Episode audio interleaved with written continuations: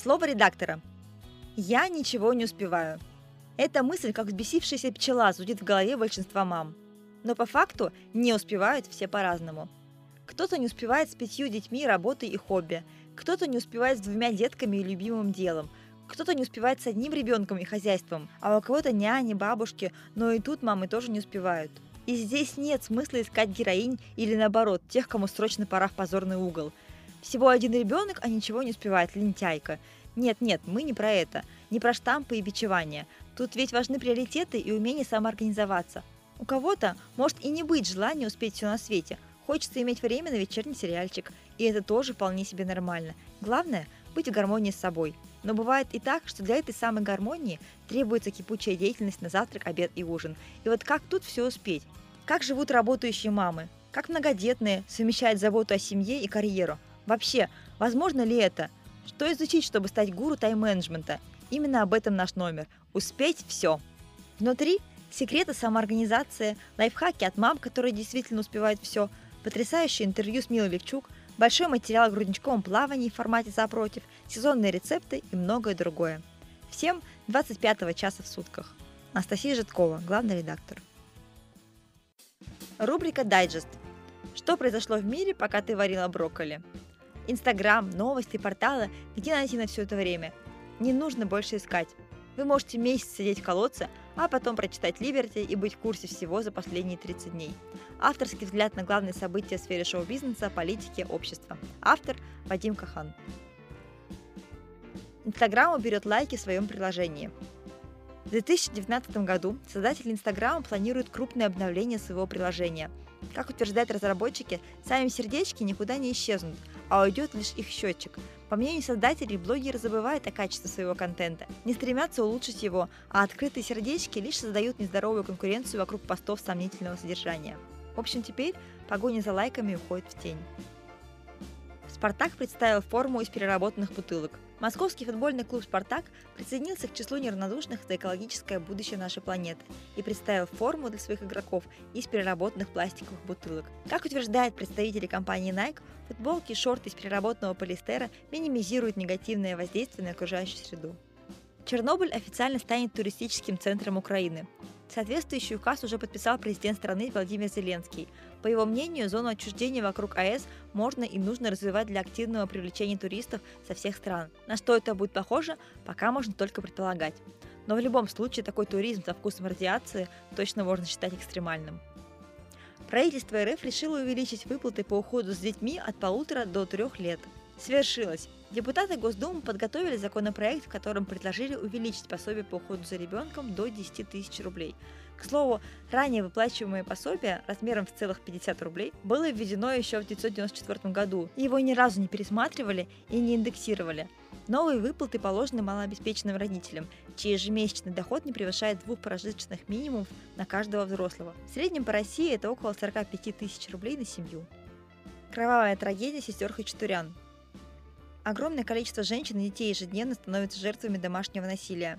Большинство приговоров в отношении женщин, осужденных за убийство, примерно 80% всех россиянок, были связаны с насилием в семье – на данный момент в самом центре внимания находится дело трех сестер Хачатурян, обвиняемых в жестоком и спланированном убийстве своего отца, который на протяжении долгих лет зверски избивал своих дочерей и принуждал к совершению действий сексуального характера. Это тот самый случай, когда замалчивание проблемам приводит к непоправимым последствиям. Неоднократно поданные сестрами заявления в полицию оставались незамеченными, что не оставило им выбора. Телеканал СТС осенью 2019 года выпустит новую русскоязычную версию телешоу «Форт Боярд». Легендарная телевизионная игра возвращается с новыми звездными игроками, но с тем же паспорту и его командой. Эта новость обрадует всех, потому что такому звездному составу, который намечается в новом Форте Боярде, позавидует даже голубой огонек. Звезда Инстаграм Ольга Бузова, супермодель Алена Шишкова, ютуб-блогер Николай Соболев, а главное Сергей Шнуров, который выступит в роли ведущего. Сможет ли рокер Шнуров перевоплотиться в ведущего подобного шоу, вдохнуть в атмосферу детства и воздвигнуть стены давно павшей телекрепости. Дадим ему шанс, ведь талантливый человек талантлив во всем. Российские поклонники Леди Гага. В сети появились слухи, что после расставания с Риной Шейк Брэдли Купер сильно переживать не стал и начал новые отношения с Леди Гагой. Преданные поклонники Ирины Шейк настолько разозлились на Леди Гагу, что устроили в ее инстаграм взрыв комментариев на русском. Гнев быстро сменился на милость, и смекалка русского народа тут же показала себя во всей красе. Комментарии под фотографией Леди Гаги превратились в общероссийский чат. Ребята, у огурцов листья желтеют, как быть, чем подкормить? Есть ли смысл убирать елку? Почему в русском чате фото какой-то бабы на аватарке? Тематика чата менялась со скоростью света, ровно как количество комментариев. Если раньше средняя цифра комментариев под фотографиями была около 15 тысяч, то с нашествием русских у последнего поста количество возросло до 800 тысяч комментариев. Новости с YouTube полей. Настя Евлеева в новых выпусках своего Аджин-шоу на YouTube выводит на откровенные разговоры Олега Газманова, Шуру и Любовь Успенскую – а нежный редактор Татьяна Мингалимова вместе с диджеем Кариной Истоминой и Ксюшей Дугалис продолжают говорить на самые откровенные темы о надежде на то, что зрители смогут получить достаточное образование в области любви и семейных отношений. Как получить удовольствие? Как сказать ему о своих желаниях? На все эти и другие интимные вопросы девочки отвечают в новом формате своего шоу. Рубрика «Нетленкины шутки». Авторская колонка самой смешной и искренней нетленки. Это та история, когда вы прочитали какую-то фразу и потом весь день ходите и смеетесь. Мы любим нетленку, и вы полюбите. Мамзай и зайцы. Автор Елена Суркова. Если вы являетесь счастливым обладателем ребенка или даже нескольких, то наверняка вам знаком такой квест, как совместный поход в магазин. Обычно я стараюсь избегать подобных экстремальных шоу, но поскольку наш сад закрыл свои двери на месяц, и мы теперь наслаждаемся обществом друг друга дома, вариантов у меня два. Сдохнуть от голода или пойти с сыночкой за молоком, хлебом и чем-то еще на 1500. Опрометчиво выбрав второе, мы собирались в тяжкую Одиссею до магазина. Он в соседнем подъезде. У нас было два пакета с игрушками, бутылка воды, пачка сосачек на случай внезапного приступа голода, сменные носки, штаны, трусы, картинка, корзинка, котомка, рюкзак и смирительная рубашка для ребенка. Вишенкой на нашем торте типа графские развалины стал самокат, вдруженный мне на спину, пока я наклонилась, чтобы зашнуровать кроссовки. Хуже, чем в тюрьме, мелькнула у меня мысль. Впрочем, она быстро была вытеснена воинственным кличем ребенка. «На Берлин!» Наверное, он все же кричал на площадку, но меня контузило уже первой волной ультразвука. На улице первым же делом сыном были осуществлены замеры уровня воды во всех близлежащих лужах. Мною была проведена спасательная операция «Дед Мамзай и Зайцы». Заяц получил звезды но это не убавило его прогулочный пыл. В то время как я восстанавливала кислотно-щелочной баланс, сыночка улепетал на детскую площадку, где со счастливым визгом упал в песочницу и словно газманов ноздрями землю втянул. Пока я, отягощенная самокатом, игрушками и трусами, подоспела в эпицентр падения сунусского метеорита, довольный и с ног до головы грязный ребенок уже запихивал в карманы стекляшки, пробки и прочие следы присутствия хомосапиенсов на площадке. С тоской окинув взглядом своего грязевого монстра и трижды пожалев о потребности в еде, я сказала, пошли домой, мыться будем. А в магазин я одна схожу. Через месяц. Интервью. Мама месяца. Известные мамы, блогеры, звезды делятся самым интересным о жизни в декрете и после него. Мила Левчук. Беседовала Анастасия Житкова. Когда вы думаете о муже, он думает о себе. Когда вы думаете о себе, он думает о вас – Мила Левчук – автор одного из самых популярных в Инстаграм курсов о женском достоинстве. В рамках своей теории Мила делит женщин на три типа. Нолики – дамы с низкой самооценкой, не любящие себя, позволяющие на себе ездить. Они портят мужчин тем, что игнорируют нарушение своих границ, ничего не просят, а спустя годы их мужья – избалованные эгоисты или тираны. Минусы – это женщины «я сама». Они пашут, считают, что если не они, то никто – Никому не дают самостоятельности, любительницы покомандовать, унизить, всем что-то доказать. Они думают, что их будут ценить за то, какие они молодцы. Но по факту мужчины расслабляются и перестают быть мужчинами. Их мужские качества не используются, атрофируются, и в итоге такие мужья садятся на шею, спиваются, уходят в другую реальность, игрушки, телевизор. Плюсы. Женщины, которые вдохновляют и позволяют мужчине быть сильным. Они не лезут со своим «я сама», им открывают двери и банки, они носят платья, любят и ценят себя, знают свои границы и умеют их отстаивать. Плюсы – это про любовь к себе, здоровый эгоизм и служение мужчине в качестве музы и непоколебимой опоры. Мила, вы пишете, что нелюбимая работа ради денег, плохой сон и отсутствие заботы о себе делают женщин злыми и раздражительными. И чтобы в семье был мир, гармония и пахло пирогами, женщина должна заниматься любимым делом – а финансовое обеспечение семьи на плечах мужа. Давайте еще раз пройдемся по семейным обязанностям. Муж – добытчик и отец. Он не моет посуду, не умирает дома, не готовит. но сидит с ребенком, заботится о маме и обеспечивает семью. Жена – хранительница очага, создает уют, чистоту, вкусноту и занимается любимым делом, которое дает ей энергию. Все верно? В вашем вопросе много домостроя, то есть каких-то незыблемых правил, при условии соблюдения которых семья будет функционировать как механизм. Но семьи так не работают. Ну, скажем, для мужчины любимая работа – это какой-нибудь фриланс по удаленке. Он довольно оплачиваемый и не особо стрессовый. Мужчина находится постоянно дома, не ходит ни в какой офис, не толкается в пробках. И в связи с этим его совершенно не напрягает взять на себя мытье посуды, уборку за котом или что-нибудь еще, что, казалось бы, является женским делом. То время как у женщины ее любимая работа может отнимать немало времени. Главное, чтобы люди, которые договариваются об этом партнерском взаимодействии в рамках семьи, были оба довольны. Базово. Женщина за отношения, за заботу, за любовь, за уют. Но если уют в доме наводит клининговая компания, то женщина не становится в позорный угол и на нее не показывают пальцем. Базово. Мужчина о защите, об обеспечении семьи, а то, что касается их обоих, это их отношения, их дети, их досуг – все это должно быть в каких-то равных долях, то есть никто не должен быть притеснен или обижен. Я против того, чтобы существовали какие-либо догмы, под которые человек себя бы подгонял. Для меня главное, чтобы люди понимали принцип, что женщина, которая берет на себя все, она и прекрасная любовница, и умница, развеселая красавица, и мама, и на полную ставку работница, содержатель семьи, а еще и хозяйка отличная, выгорит примерно через пару месяцев. Тогда ни у кого не останется ни доброй прекрасной мамы, ни любовницы, ни красавицы. Останется только пашущая злая женщина. Поэтому нужно обсуждать с мужчиной условия, на которых женщина может жить, а не выживать. Очень нереалистичные требования и к себе, и к своей второй половинке вредят всей семье в целом. У меня стойкое ощущение, что больше всего негатива в комментариях к вашим постам именно на тему финансовой модели семьи. Почему, на ваш взгляд, девушки так отчаянно отстаивают свою позицию «я вкладываю в семейный бюджет 50%, и это нормально»? Ведь это выгоднее это не им, а мужчинам. Когда мужчины возмущаются, оно понятно, но женщины, от чего это происходит? Нужно понимать условия нашего женского воспитания и условия, окружающие нас в формате контекста, в которых мы живем. Очень много обесценивания, очень много женоненавистнических убеждений у людей – и это все считается нормой. То есть нормально сказать девушке, «А что ты мне дашь, кроме женского места? Зачем ты мне нужна, если ты не приносишь денег?» Это объективизация человека, превращение его в какие-то функции какого-то сотрудника в семье.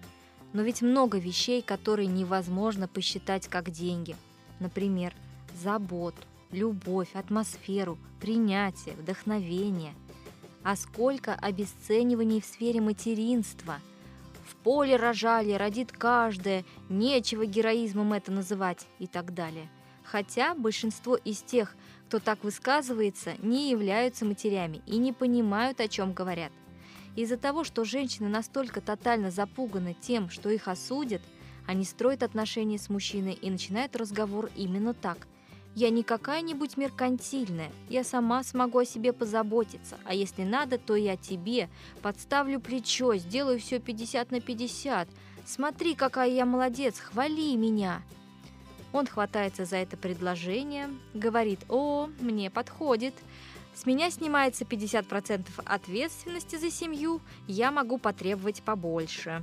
И в связи с этим мужчины ведут себя расслабленно, наглеют в некотором роде – а женщины, имея семью вот с таким укладом, понимают, что если сейчас сделать то, что Мила говорит, то есть прийти к своему мужу и сказать «А давай я больше не буду деньги вносить в семейный бюджет, мне тяжело, я хочу себе на помаду», то будет скандал.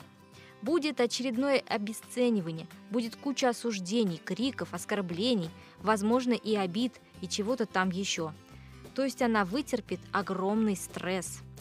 Защищаясь от этого стресса, она защищается не от самой ситуации, а от меня, потому что от меня защититься, грубо говоря, бесплатно. Это не с мужем воевать, это сказать «Мила, вы ничего не понимаете, вы не современная, вы такая сякая, учите содержанок». Напасть на меня гораздо легче, сию минуту выгоднее для девушки.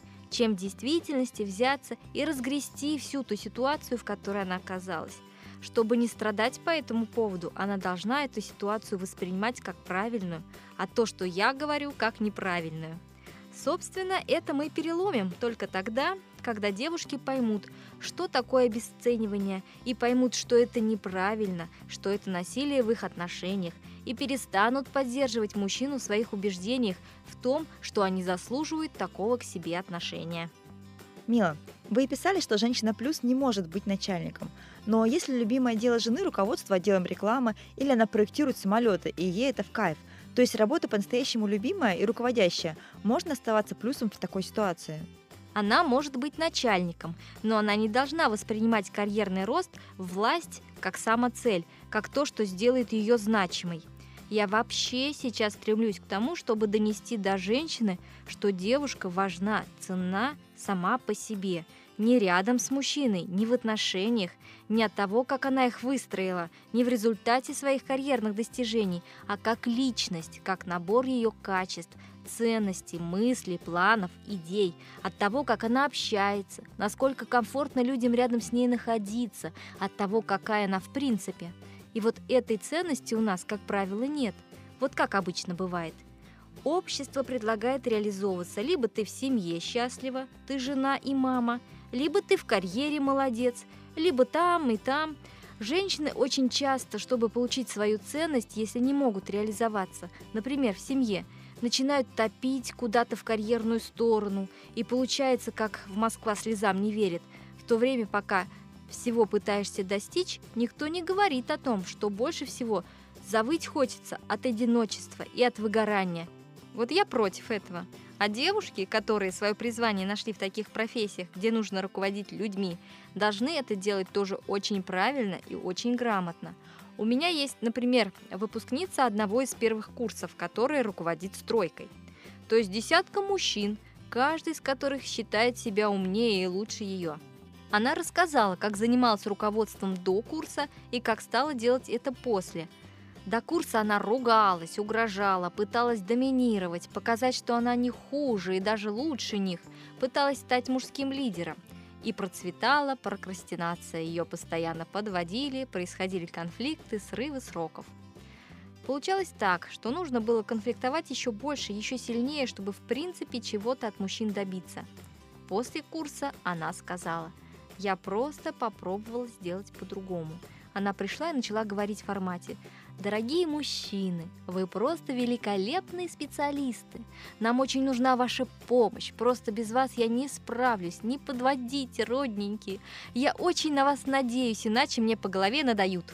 Или мне очень хочется сделать супер классно. Я знаю, что кроме вас это не может сделать никто.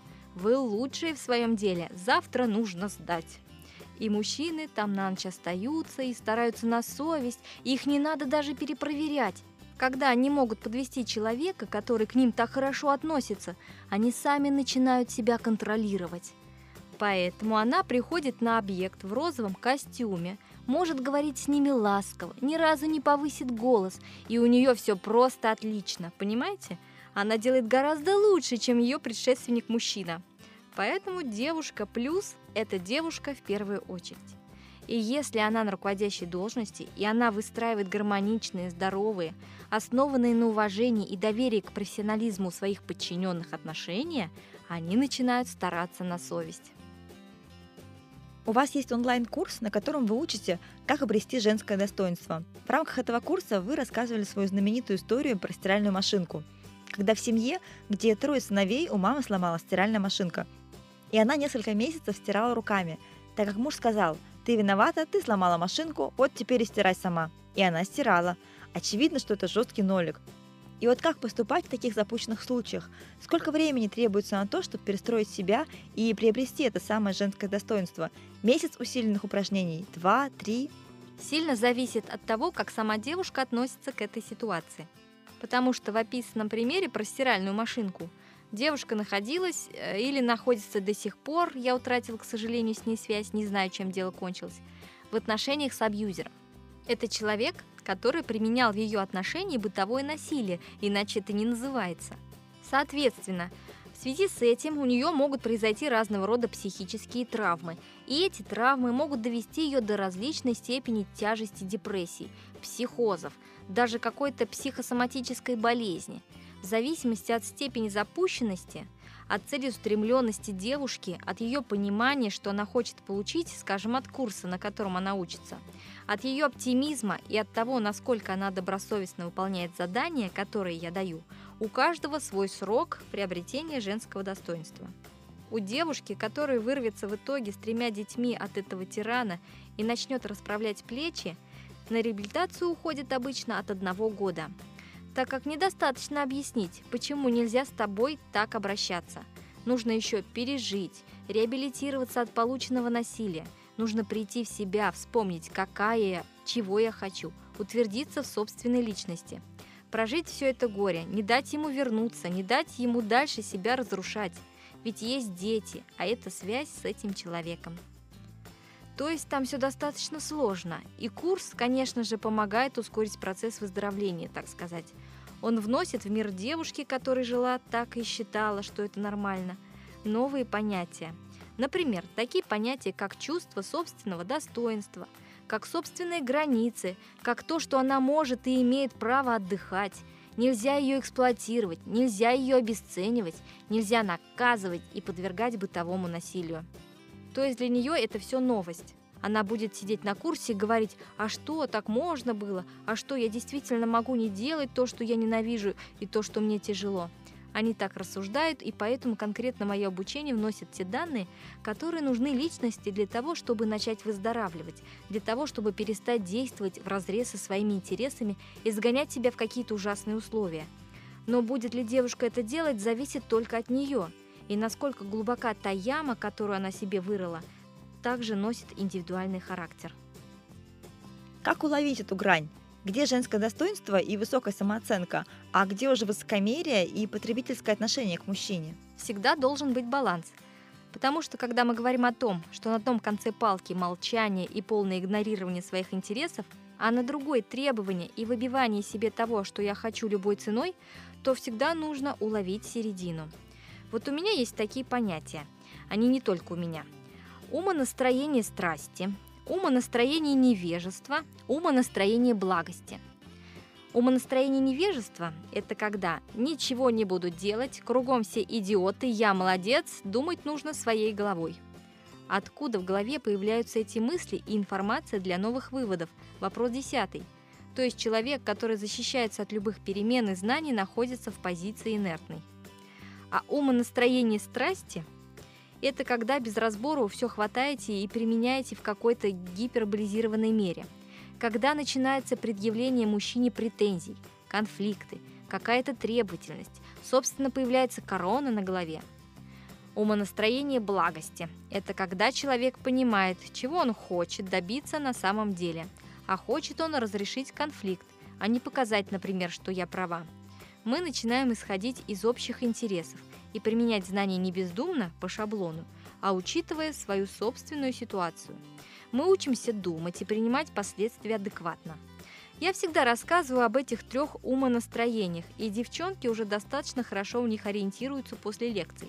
В принципе, я думаю, что уберечься от несоблюдения вышеупомянутых граней невозможно. Все равно кто-то начнет эту палку перегибать, но те, кто захотят быть в умонастроении благости, они будут.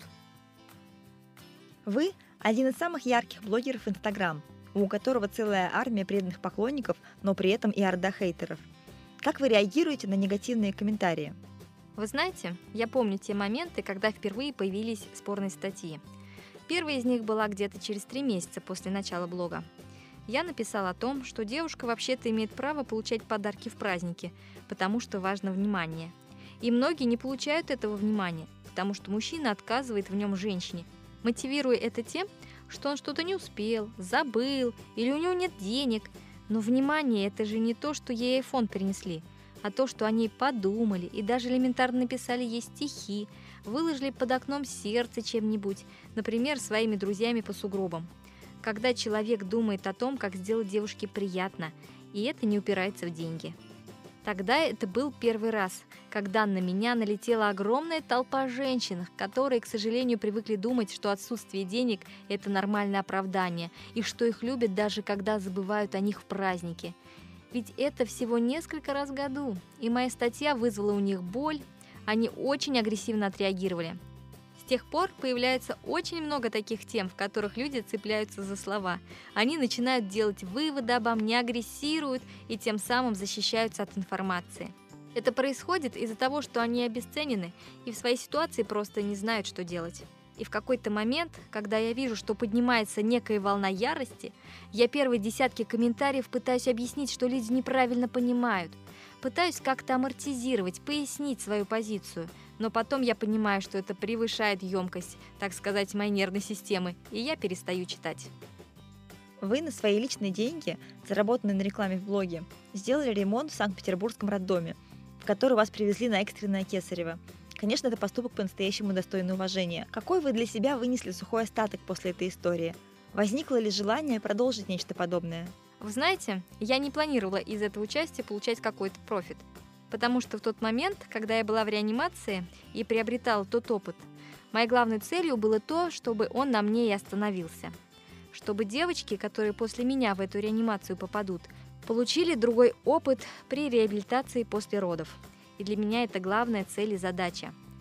Однажды ко мне в аэропорту подбежала девочка.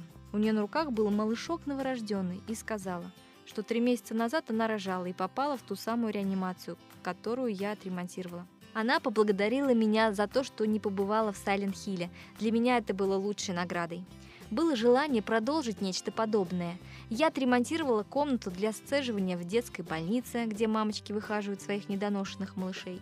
Там было довольно бесчеловечные условия, очень тяжелые, при том, что приходилось находиться там месяцами. Эти мамы приезжали из дома, чтобы стыдить молочко и накормить своих детей. Я постаралась сделать для них более комфортные условия, и мне было это приятно просто само по себе. Вскоре планирую и дальше реализовываться в благотворительности. Ваш личный топ-3 книг по психологии семейных отношений, ну, за исключением книги вашего авторства. «Пять языков любви» Гэри Чепман, «Радикальное прощение» Колин Типпинг и «Материнская любовь» Анатолий Некрасов. Расширенную версию интервью с Милой Левчук Читайте в электронной версии журнала Liberty.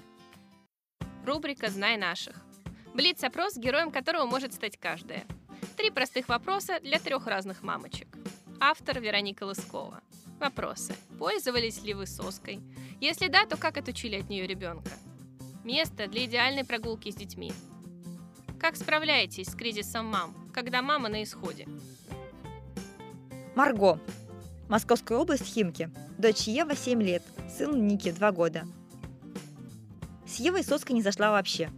Ну и вспомнили мы о ней только после выписки, когда зашли домой. Как бы я не хотела запихнуть ему пустышку, она ее выплевывала. Ник же использовал соску с первых дней. Она была в списке от роддома. И вот с ним соска стала нашим другом, но ненадолго. Году она исчезла из нашей жизни. Никого не приучала, не отучала, все само собой. Место для идеальной прогулки там, где есть кофе с собой и картошка фри. Остальное сразу становится идеальным. От кризиса спасает блогер-психолог Лариса Суркова. Люблю ее всем сердцем. Идеальный муж и бабушки. Ксюша. Город Москва, дочь Кристина. Один год, семь месяцев. Соску не использовали. Для меня идеальное место для прогулки – детская площадка, где есть другие дети и активные мамы-аниматоры. Ухожу из дома, серьезно. Оставляю дочь с папой и еду с кайфом одна в машине, пью вкусный кофе, встречаюсь с подругой и просто гуляю пешком. Ольга. Город Королев. Сын Матвей, три года. Несмотря на то, что говорят, что соска вредна для формирующихся зубов, мы ее использовали с рождения и до годика. Отучили так же быстро, как приучили. Однажды ребенок забросил соску за шкаф, откуда мы ее не сразу смогли достать. Хотя были еще запасные соски, я не стала давать их сыну. Да он особо и не просил. Так и ушла соска из нашей жизни. Для нас место для идеальной прогулки – это берег моря. Ходить по песку, купаться в солнечных лучах, окунаться в море, слушать шум прибоя, быть в гармонии с собой. Что еще нужно для счастья? А в повседневной жизни мы очень любим гулять по Лосиному острову. Берем беговел, самокат, велосипед и вперед.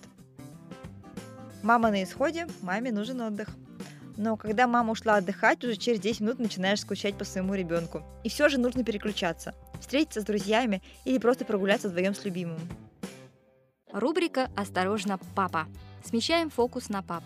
Интервью, где папы честно рассказывают об отцовстве и отвечают на вопросы вредного редактора. Автор Ксения Горбунова.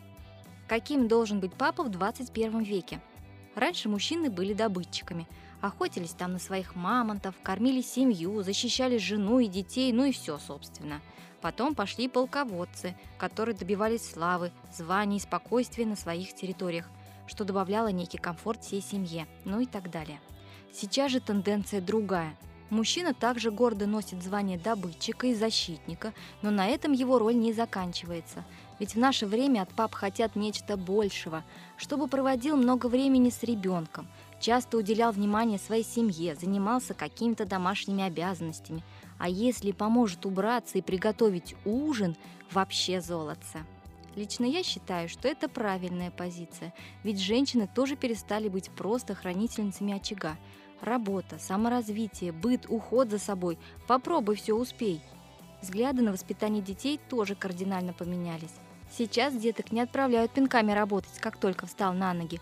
Мы заботимся о наших малышах, сдуваем с них пылинки, всячески развиваем, развлекаем их. К чему я веду? Тема распределения обязанностей в семье и воспитания ребенка в целом всегда имела множество точек зрения, да и споров она породила немало. Но в основном в таких дискуссиях участвуют только мамы. И чтобы этот вопрос не рассматривался однобоко, давайте спросим мнение у пап. Как они относятся к распределению домашних обязанностей, как участвуют в жизни своих детей и как, в принципе, воспитывают свое чадо. Сегодня на вопросы отвечают Паша, 34 года, город Севастополь, аналитик, сын Тимофей, 7 лет. Дима, 34 года, город Краснодар, директор по продажам, дочка София, 9 лет, и сын Марк, 1 год, 7 месяцев. И Максим, 23 года, город Санкт-Петербург, менеджер по продажам, дочка Полина, 3 года. Сколько времени в день вы уделяете ребенку? Например, поиграть с ним, позаниматься, уложить спать и так далее. Возьмем отдельно будни и выходные дни. Паша. Времени уделяю очень мало, потому что сын живет с бабушкой и дедушкой. В выходные полноценно провожу с ним 2-3 часа в день. Дима. В будни часа полтора, в выходные часа три. Максим. По будням около часа-полутора мы с утра э, проводим время, потом я ухожу на работу. И вечером часа два э, укладывать его – это чисто моя обязанность. А в выходные мы практически все время вместе проводим, всей семьей, за исключением тех дней, когда ребенок остается чисто на мне. Как вы с женой распределяете домашние обязанности? Кто чем обычно занимается? Паша. Никак не распределяем. То есть каждый занимается своим. Женщина – женскими делами, мужчина – мужскими. Я по выходным могу, например, э, завтрак приготовить, но в основном уборкой и готовкой занимается жена – Касательно ребенка, гуляет с ним обычно мама, покормить там и все такое. А я с ним ха, в приставку играю. Можем э, с ним что-нибудь пособирать, какие-нибудь конструкторы. Именно игровое, например, в Лего поиграть, то это с мамой. А если что-то пособирать, то и я могу поучаствовать. Дима. Все мужские работы я выполняю, касаемо ремонта, там что-то прибить, прикрутить. Плюс, э, плюс завтраки на мне в выходные дни – а в будни каждый себе завтрак готовит сам, потому что она позже гораздо встает. А по ребенку, ну, нет такого, чтобы мы конкретно распределяли. Э, например, там, памперс поменять могу как и я, так и она. Сейчас жена беременна, чаще это делаю я, потому что на второй этаж э, ей бегать трудно. По поводу погулять с ребенком. Если в будни, то в основном всей семьей вечером. Если выходные, то чаще я сам гуляю, потом вместе. Ну, то есть нет такого вот распределения четкого. Максим. У нас прям четкого распределения нет. Каждый занимается по мере возможностей. Соответственно, когда я работаю, супруга занимается уборкой, готовит. Когда у меня выходные, я стараюсь дома что-то приготовить, если есть возможность э, убраться, полы протереть. А касательно ребенка, мы обычно вместе проводим время, втроем. Раза два в месяц я ребенка забираю на весь день, чтобы жене немного переключиться. Некоторые родители категорически против нянь. А как вы к ним относитесь? Был опыт работы с няней или бабиситером? Паша, скорее плохо, чем хорошо. У меня самого никакого опыта работы с няней не было, кроме того, что у меня мама работала няней э, в других семьях. К этому я нормально относился, мне было как-то все равно. Дима. Опыта не было, но в дальнейшем планируем няню. Просто в данный момент жена в первом декрете, и через два месяца ей во второй уходить. Поэтому няню пока не рассматривали, но в идеале, когда жена выйдет на работу, почему бы и нет. Максим. Да, был опыт работы с няней. Практикуем регулярно. У нас есть даже два бабиситера. Одна из них работает в салоне красоты, куда жена ходит делать ногти. Супруга там оставляет Полину, и няня с ней занимается. Пару раз отводили даже специально, чтобы ребенку переключиться, пообщаться с кем-то, поиграть в другой обстановке. Но нет такого, чтобы няня приходила на дом, э, мы сами всегда водим. Либо она гуляет с няней, э, либо приводим к няне домой, когда плохая погода. Сейчас многие мамы стремятся выйти на работу как можно раньше, не дожидаясь трех лет, а некоторые, наоборот, вообще не выходят из декрета. Как это было в вашей семье? Паша, моя жена уходила в декрет, но на полтора года. У меня сотрудница, например, вообще отпуск декретный не брала. Это зависит от обстоятельств. Если есть родной человек, типа бабушки, который может подхватить, то полгода-год – оптимальный срок э, для декрета. Три года, мне кажется, перебор – это хуже для самой женщины. Она погружается в какой-то свой мирок, и потом сложно вернуться в социум и на работу. Небольшой срок декрета быстрее приводит женщину в чувство. Дима, э, ну, мы второго не планировали, так вышло. Поэтому она не уходит из декрета, а выходит сейчас на новый. В идеале после трех лет жена выйдет на работу. Там уже самое главное – организовать ребенку садик. И если с няней все-таки получится совместить, то тогда да. Максим, мы планируем остановиться на одном ребенке. Супруга у меня в декретном отпуске толком не была, потому что ей его и не дали, собственно. До рождения ребенка ходила на работу, а сейчас занимается тем, что ездит постоянно сдавать квартиру. И еще куклы делает сама, крючком их вяжет, продает. Регулярной работы у жены сейчас нет и не будет, я думаю. В моем детстве родители много работали, и заниматься со мной приходилось старшему брату. А вы часто оставляете ребенка родственникам или на продленке? Паша, он у нас практически живет у бабушки с дедушкой. Мы стали жить за городом, э, в таунхаусе, а у ребенка все занятия, все секции в городе. Мотаться с Тимофеем каждое утро и вечер утомительно и для ребенка, и для нас, тем более у нас еще шел ремонт. Поэтому он вынужденно остался жить у бабушки, а на выходные мы его привозим в таун. Сейчас у Тимоши начинается школа, и мы хотим попробовать каждый вечер забирать его к себе. Утром мы будем завозить его в школу, после школы он будет у бабушки тусоваться – а после работы мы будем заезжать за ним и ехать домой. Дима. Родственники все далеко, поэтому нам некому оставлять ребенка. Бывает, к жене приезжают сестры, тогда они с ним остаются, а жена уезжает по делам. С сентября сына должны на полдня в садик забрать. Максим. В городе родственников у нас нет, поэтому ребенка оставить некому, кроме няни. В садик Полина тоже пока не ходит, планируем только с этого года. Вы с женой составляете какой-то распорядок дня для своего ребенка? Например, в 8 он обязательно встает, в 10 занятия, в 16 вечера каждый день малыш гуляет и так далее. Или все же предпочитаете более свободно распоряжаться временем? Паша, нет. Если выходные и нету никакого графика, занятий и, и тому подобного, то мы не составляем распорядок дня. Но когда он живет с бабушкой и когда у него школа, тренировки, занятия, то, само собой, у ребенка вырабатывается определенный режим. По выходным он встает и ложится, когда сам захочет. Меня самого в детстве раздражало, когда меня загоняли спать. Дима. В принципе, у сына уже режим сформировался. Получается так, что встают они с женой часов в 9, потом он ложится в, в 3-4 и пару часов спит днем. В плане гуляний, занятий и прочего распорядка дня никакого нет. Мы свободно распоряжаемся детским временем. Вот касательно сна, более-менее график сформирован, а по поводу остального нет четкой привязки ко времени. Максим течение дня определенных графиков нет, но пытаемся уложить в одинаковое время. С 21 до 22 часов стараемся, чтобы ребенок уже был в кровати. За исключением тех дней, когда мы до вечера где-нибудь гуляем в центре. Прогулки два раза в день у нас – это стандарт. А все остальное время не распределяем. Есть такое понятие тайм-менеджмент. Это эффективное планирование времени для достижения целей. Его основная задача – как можно больше успевать за единицу времени и грамотно расходовать временные ресурсы – Например, многие родители сейчас отдают своего ребенка во множество секций, чтобы всесторонне развивать его. А как вы относитесь к тайм-менеджменту? Может, практикуете? Паша, я отношусь плохо к большому количеству секций. А сам э, тайм-менеджмент – вещь хорошая. Считаю, что базовые знания тайм-менеджмента можно получить без различных секций, и это очень сильно зависит от человека. Но это вопрос вообще не для детей.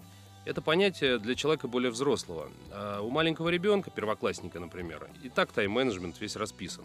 И пусть он лучше займется ребячеством в свободное время, чем что-то будет успевать за единицу времени. Дима. Вообще нормально отношусь, но маленькому ребенку пока рано. А он сейчас как раз в садик начнет ходить и будет адаптироваться. И уже когда полноценно пойдет на весь день, то будем что-то планировать. Искать секции, там, спорт какой-нибудь отдадим. То есть развитие в плане социума он возьмет из садика, а касательно спорта хотелось бы, конечно, чтобы он с детства этим начал увлекаться. Все, что сыну на данном этапе жизни нужно, мы все даем. Но и свободного времени оставляем много, чтобы не перегружать. Максим. Приобщать дочку к чему попало мы не планируем. Периодически Полина ходит то в бассейн, то на танцы, то еще куда-то. Но это больше для развлечения э, и занятия нерегулярные. Как она станет постарше, сама для себя определит какие-то конкретные секции и будет туда ходить. А забивать все свободное время ребенка развивающими занятиями нет. Я считаю это неверно. У детей должно быть достаточно свободного времени. Расскажите стандартный распорядок дня вашего малыша. Сколько секций посещает, ходит ли в школу, садик, есть ли какие-то домашние занятия, во сколько встает, ложится. Паша. Когда он живет с бабушкой, у Тимофея весь день расписан. Встает он в 9, в 10, потом э, собирается и идет на занятия. У него вот была подготовка к школе и самбо. До этого Тимош ходил на кучу кружков разных, рисунки, чтение, был такой период. А сейчас он много гуляет, ему это очень нравится, и это круто. И на выходных он тоже гуляет. Может на весь день уйти в нашем э, коттеджном поселке, несколько раз прийти домой, там в туалет, поесть э, и вернуть его обратно еле получается. Ну или в приставку дома играет, но сейчас редко. У него был период зимой, когда на улице особо не погуляешь, э, час, полтора и ну и все. То есть он просто здесь отдыхает, гуляет, играет, никаких у него обязанностей здесь нет. Недавно стал вести вот свой канал на YouTube. Выкладывает видео всякие, как он отжимается, там, как гантели сделать, сок из конфет, там, и все в таком духе. Инстаграм вот завел. Дима. Ну, про сына я вроде все рассказал. А дочка после школы ходит к репетиторам по русскому, математике, после репетитора на английский. График у нее сформирован. Она со второй половины дня учится.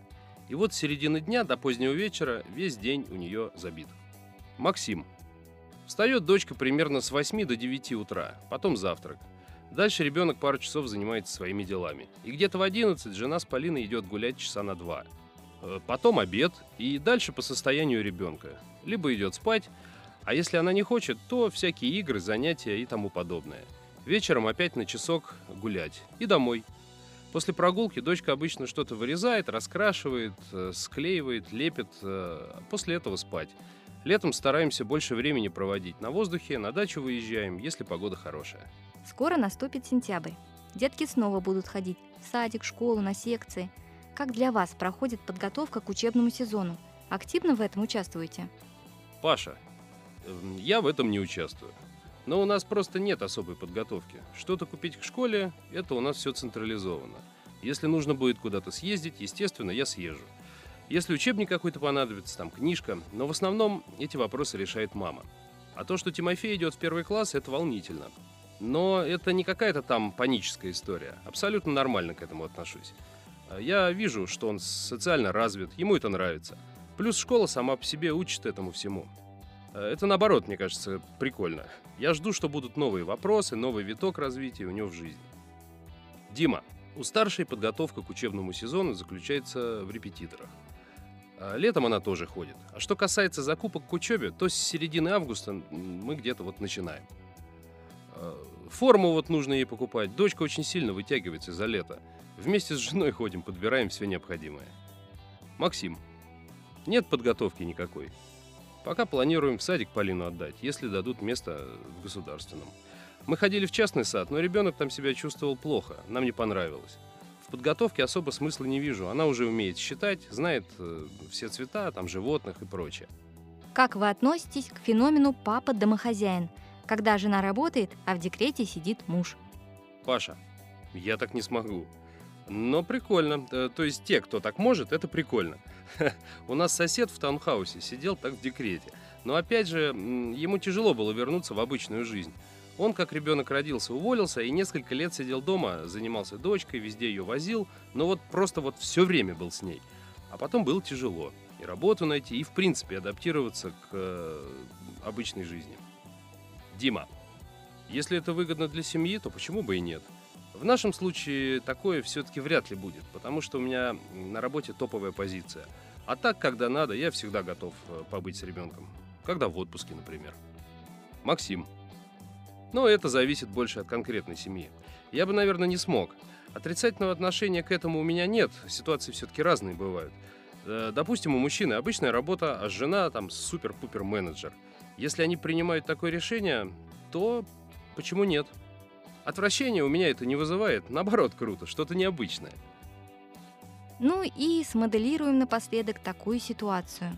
Жена оставила вас с ребенком наедине на целую неделю. И есть всего одно ужасное условие – жене не звонить, советов не спрашивать. Как думаете, что для вас было бы самым сложным за это время? Паша, вообще ничего сложного. Даже если какой-то форс-мажор, а, что там знать-то? Я бы справился. Дима, для меня, наверное, все-таки рацион питания расписать на день. Именно для младшего. А в остальном проблем не вижу никаких. Максим.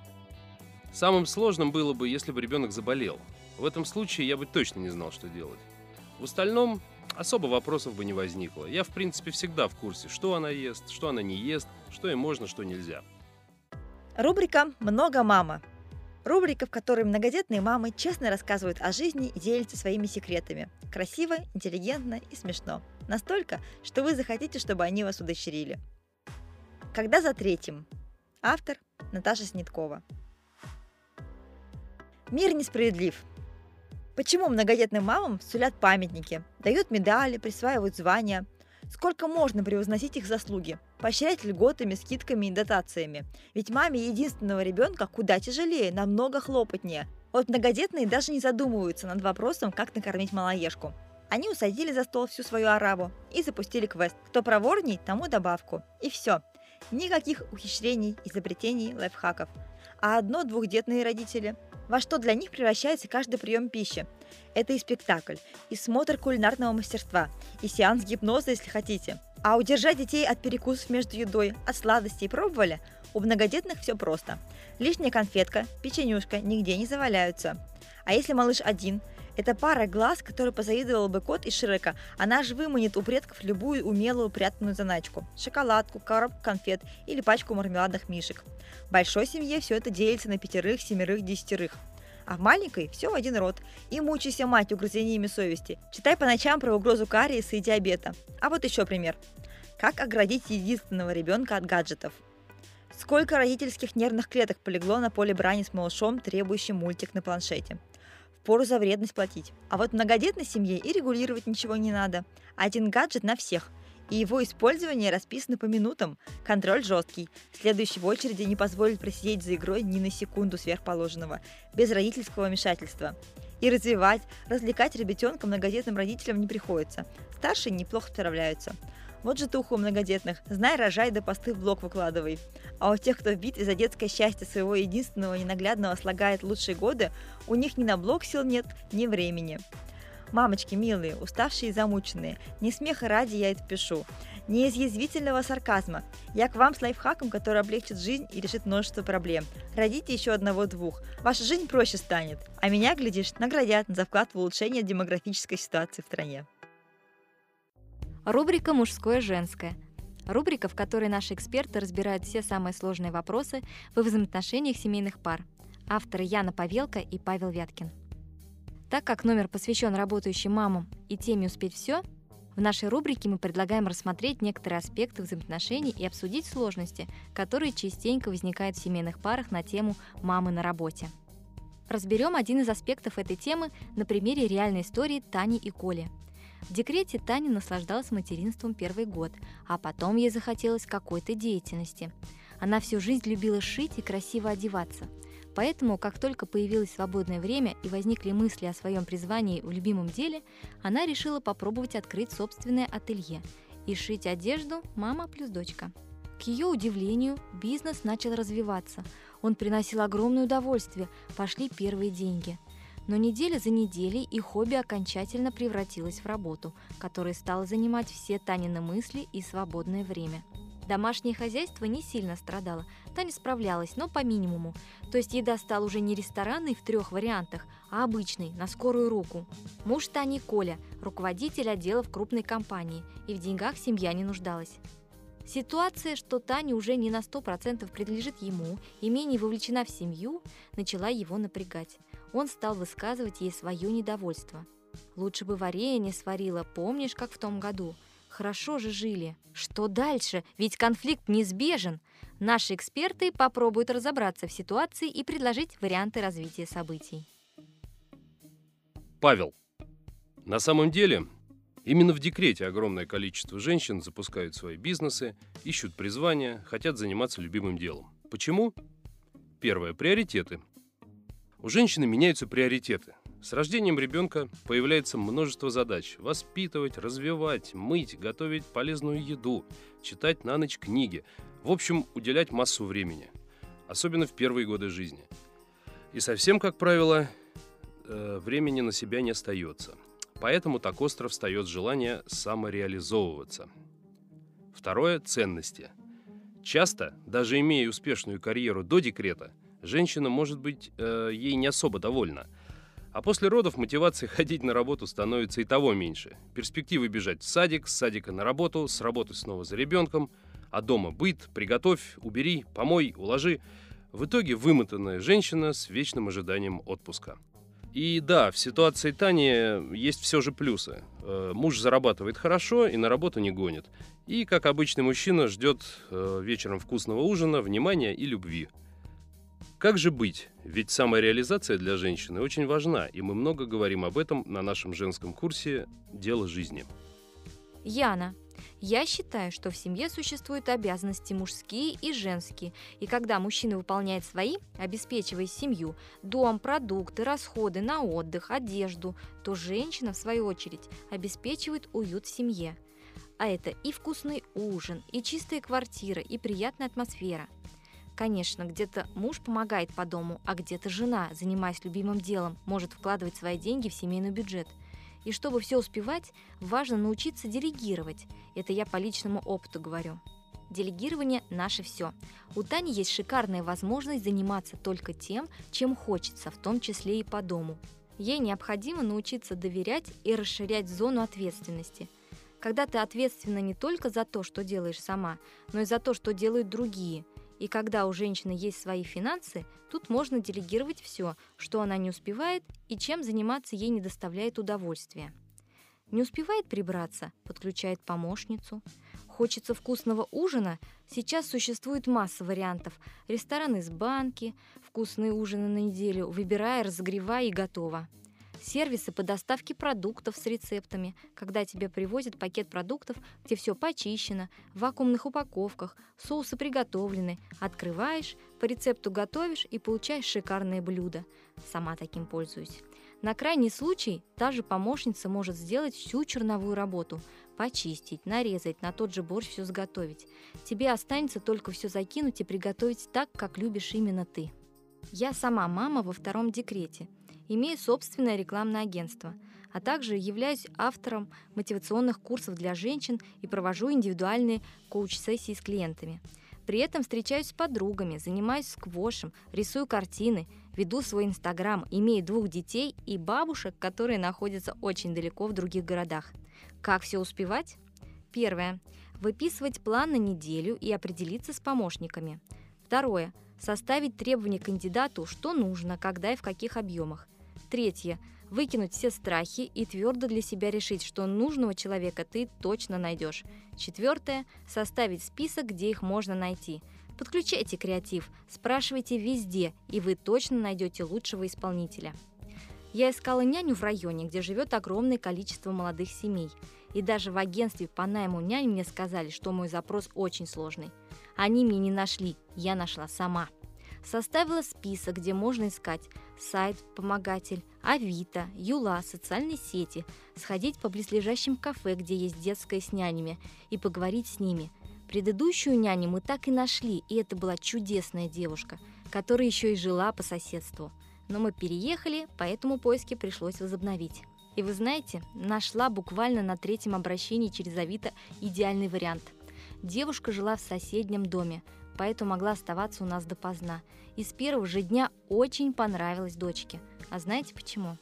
Потому что у меня было сильное намерение, этого желаю и вам. Отбросьте все сомнения, начните действовать, и вы найдете для себя самый лучший вариант. А сколько я еще вариантов нашла по еде – Муж до сих пор даже не знает, что многое готовлю не я, но очень доволен шикарными ужинами. И, кстати, домработница не только помогает мне с уборкой, но и стирает, развешивает так, что многое даже гладить не надо. Такого порядка у нас дома никогда не было. Муж счастлив, потому что квартира блестит, начиная от пола до крана в раковине. Перестаньте экономить. Это неэффективное мышление. Вы сможете гораздо больше дать своей семье, когда будете в отличном настроении встречать мужа с работы. Мало того, муж сам предложил выделить средства, чтобы уборку нам делали два раза в неделю. Павел. Таня пошла заниматься своим делом, и у Тани уже есть результаты. Но она стала меньше выкладываться дома, стало меньше времени, чтобы заниматься бытом. Мой совет – это четко осознать и понять, что, возможно, мужу не настолько и нужно было это варенье. Не надо буквально воспринимать мужские претензии. Мужские претензии часто эмоции. Я сержусь и раздражаюсь, если моя жена делает что-то не так, а, и, и да, начинаю цепляться. Но на самом деле меня раздражает совсем другая ситуация. Поэтому не стоит буквально воспринимать претензию мужчины, что ему ну, вот так нужно это варенье. Важно четко понимать, что он начинает э, раздражаться для того, чтобы каким-то образом привлечь внимание к себе. Он пытается показать, что на его взгляд тебя ему стало мало, и э, твоего внимания ему недостаточно. Э, мое мнение такое. Важно просто начать уделять мужу внимание – Мужчина, в принципе, проживает определенный стресс, когда появляются дети. Потому что он уходит на второй план, ведь чаще всего дети на первом месте. И он уже не получает того внимания, которое было до появления детей. А тут еще пошла какая-то самореализация у женщины. Он на самом деле в глубине души понимает, что это для тебя важно. Но при этом ему будет казаться, что тебя вообще сейчас не станет. А ведь и так-то было мало. Поэтому важно делегировать часть дел для того, чтобы дать все то, что мужчины так любят – если мы говорим на уровне хозяйства, еды, внимания, давать ему это. При этом не затрачивая много сил и энергии и уделяя достаточно времени на свою самореализацию. Для того, чтобы любить себя, ценить себя и при этом кайфовать, как и Яна. Когда она успевает э, много всего и одновременно. И при этом всем нравится и всех все устраивает. Конечно, бывает по-разному, но с этим всегда можно разобраться. Возвращаясь к нашей истории – Через месяц Таня нашла помощницу за очень небольшие деньги. А главное, как? Она узнала, что у жителей их дома есть чат. Сначала сомневалась, что можно так просто решить свою задачу. Но, следуя нашим советам, выбросила из головы все установки и страхи, обратилась со своим предложением о работе в чат. И откликнулись двое. Она пообщалась и выбрала ту, которая ей идеально подходит. И большинство рутинных дел сейчас выполняет другой человек – в итоге у Тани появилась возможность устраивать свидание, где только она и муж. А с детьми оставалась все та же девушка. И да, варенье. С вареньем помог Инстаграм. Она нашла компанию, которая делает невероятные десерты на основе меда, а еще щербеты и сорбеты. Небольшое производство, которое, кстати, также основала мама, находясь в декрете, и это стало главным лакомством у всей семьи. Научитесь доверять и делегировать и в вашем дне будет не 24 часа, а все 72, и вы будете успевать абсолютно все. Рубрика «Мамхак». Не хватает лайфхаков? Давайте это исправлять. В каждом номере мы задаем один актуальный вопрос нескольким мамочкам. В этом выпуске топ-5 советов, как успеть все от мам, у которых это отлично получается. Автор Маргарита Захарова. Александра. Московская область, жена военного, четверо детей. Первое. Я составляю список дел, причем самые сложные и энергозатратные делаю в начале дня, когда больше энергии, а остальные уже после. Второе. Стараюсь поддерживать порядок ежедневно. Гораздо легче и быстрее убирать, если сразу все складывать на место. Сразу моется посуда или обувь после дождливой погоды, ну и так далее. Третье. Вовсю пользуюсь современными радостями цивилизации. Стиральная и сушильная машина, робот-пылесос. Посудомойки пока нет, так как некуда ставить, но обязательно будет. Четвертое. Делегирую. При составлении списка дел учитываю выходные мужа и распределяю дела между нами. Две головы, а также две пары рук-ног всегда лучше, чем одна. Пятое. Если я знаю, что завтра сложный день и нужно много куда успеть, то с вечера готовлюсь по максимуму. Выбираю и готовлю одежду и обувь, собираю сумку, чтобы не забыть важные мелочи в утренней суете. Яна. Город Екатеринбург, двое деток, бизнес-вумен. Первое. Совмещайте все, что можно и нельзя совместить. Например, передвижение из пункта А в пункт Б с важными телефонными разговорами и легким мейкапом, стоя в пробке. Или посещение маникюра с просмотром обучающих курсов. Ищите свое, что вам дается легко, отчасти на автомате, и совмещайте. Второе. Исследуйте. Определите для себя, какие дела требуют лишь вашего присутствия. Какие дела вы можете делать на автомате, и они не занимают вас много времени. Что вы делаете супер быстро и профессионально. Тогда у вас будет возможность объективно оценить свои время затраты и что-то добавить в свой распорядок дня. Третье. Используйте свое время эффективно. Тогда появится больше реально качественного отдыха с детьми. Когда ты не просто весь день вроде с ними, а вроде в телефоне, в чате или готовишь, придя с работы. Ведь можно пусть и дольше, но приготовить что-то вместе с ребенком, а еще и включить хорошую музыку. И вот ты уже не просто готовишь, а танцуешь и проводишь время с детьми. Четвертое. Сначала дела, потом социальные сети. Ведь когда мы садимся общаться в чатах, листать ленту, смотреть новости, мы выпадаем из реальности, и пусть весь мир подождет. Поэтому я никогда не схожу в Инстаграм, пока не сделаю весь список дел. Пятое. Скажите «нет» пожирателям времени. Старайтесь не тратить время на просмотр телевизора, компьютерные игры или нерациональное зависание в социальных сетях. Лучше найдите полезное хобби и уделите время саморазвитию. Лена. Город Москва. Мама шестерых звездных деток. Первое. Помощники на кухне. Мультиварка, посудомоечная машинка и прочее. Таймер на плите в духовке. Все это значительно экономит время. Например, кашу можно поставить с вечера в мультиварке. Утром она будет готова. Второе. Почасовая няня. Пока она гуляет с детьми, можно сделать список запланированных дел. Третье. Приобщать детей к помощи по дому, делегировать обязанности. У нас, например, дежурство. У каждого свой день, когда он убирает со стола, под столом, загружает посуду в посудомойку, выносит мусор. Маленькие трудятся в паре. Все это занимает всего лишь 15 минут времени. Помощь получается существенная. Четвертое. Заниматься делами можно и вместе с детьми, особенно при наличии машины. С рождения я брала их с собой в магазины и на тренировки и по другим важным делам. Пятое. Рано вставать. При этом надо рано ложиться. Тогда многое можно сделать утром. Например, посвятить время себе, бег в парке как вариант. И это будет зарядом энергии на весь день. Рубрика «А как там?». Рубрика, в которой мы выясняем, как обстоят дела с различными аспектами материнства у наших коллег-мамочек из разных стран мира. В этом номере говорим о тайм-менеджменте и распределении семейных обязанностей. «Я должна все успевать, я же мать». Автор Светлана Лямина. Есть такие мамочки, которые все успевают. Нет, они, конечно, в голос утверждают, что это не так, но нам, ленивцам, со стороны виднее, правда? Восхищаюсь теми, кто параллельно с материнством занимается крутыми проектами. Реализует себя в бизнесе или хобби, ведет блоги, шьет платьицы волшебной милоты или проводит экспресс-фотосессии. Как находить время на все и чем при этом приходится жертвовать?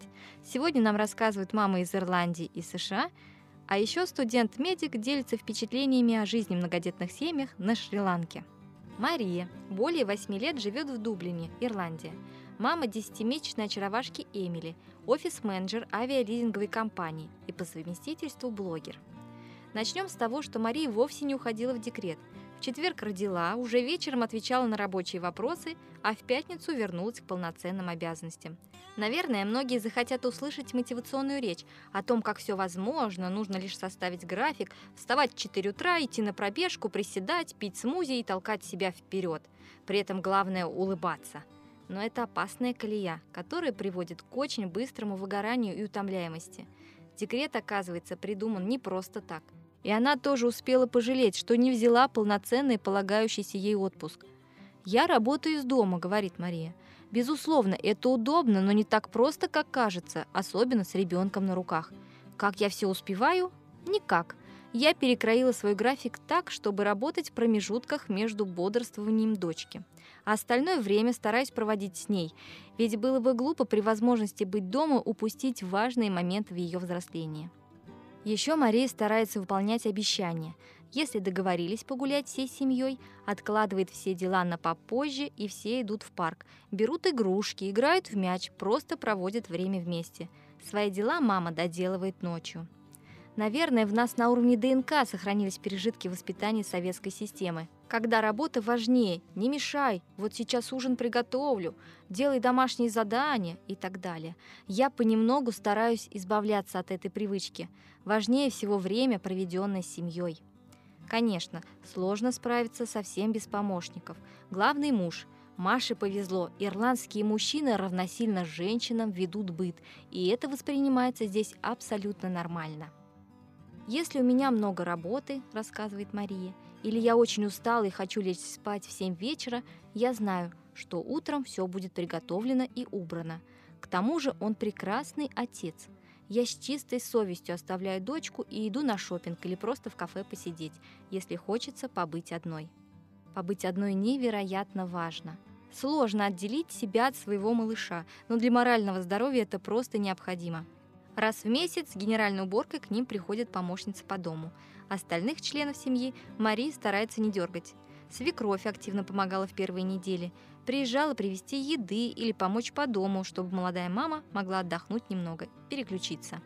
Но сейчас Маша редко просит о ее помощи, чтобы ни на кого не вешать своего ребенка.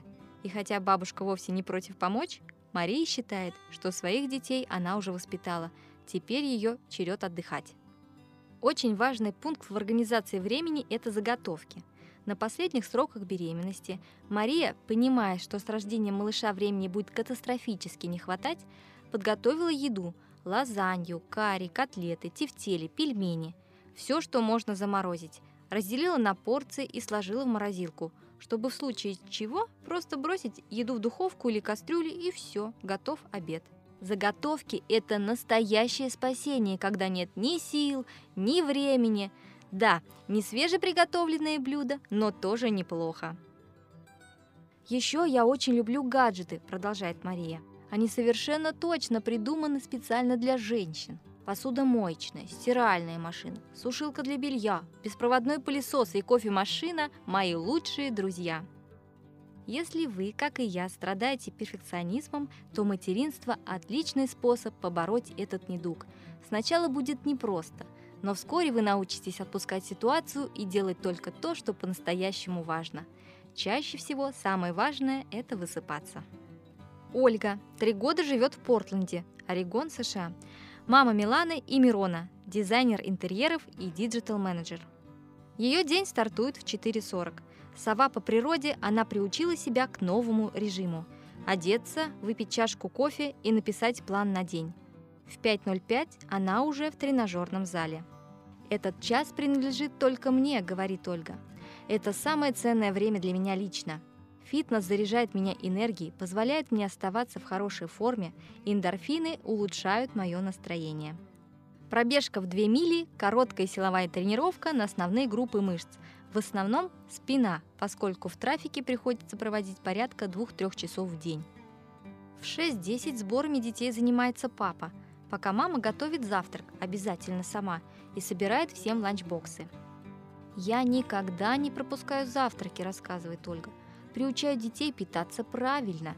Мы вместе готовим, смотрим ролики на YouTube о том, что кушать полезно, а что не очень и почему. Вредности, оладушки, вафли мы едим только по выходным. Всю неделю мы очень плотно завтракаем. 3-4 яйца с куриной грудкой, всякие добавки, рыбий жир, йод, магний обязательно. Всего получается около 300 килокалорий. 7.15. Тот самый трафик по дороге на работу. Но сначала необходимо завести детей в частную китайскую школу. Почему китайскую? Ну, во-первых, китайская культура – своей традиционностью, семейными ценностями, философией, уважение к старшим, приоритет семьи, здоровое питание, дисциплина напоминает российскую классическую школу, нежели американская с ее свободными нравами. Во-вторых, именно сейчас у детей лучшее время, чтобы выучить один из сложнейших языков – китайский. Остальные при желании можно будет выучить потом – Здесь много параллелей с советской школой, начиная с уважительного отношения к учителю и заканчивая такими же утренниками. Поскольку нам приходится ехать довольно долго, Моя машина – это передвижная мини-квартира. Здесь у меня всегда есть полезные закуски, сушеные водоросли нори, яблоки, минералка, шлепки, чтобы переобуться, если я на каблуках, сменные вещи для детей, книги, аудиокниги, наборы шейк, рисовалки, раскраски, учебники, книжки для детей. Мы едем, никакого стресса, все занимаются своим делом с пользой для себя и для здоровья. С 8.30 до 15.30 дети заняты в школе. Каждый день недели расписан какими-то дополнительными занятиями.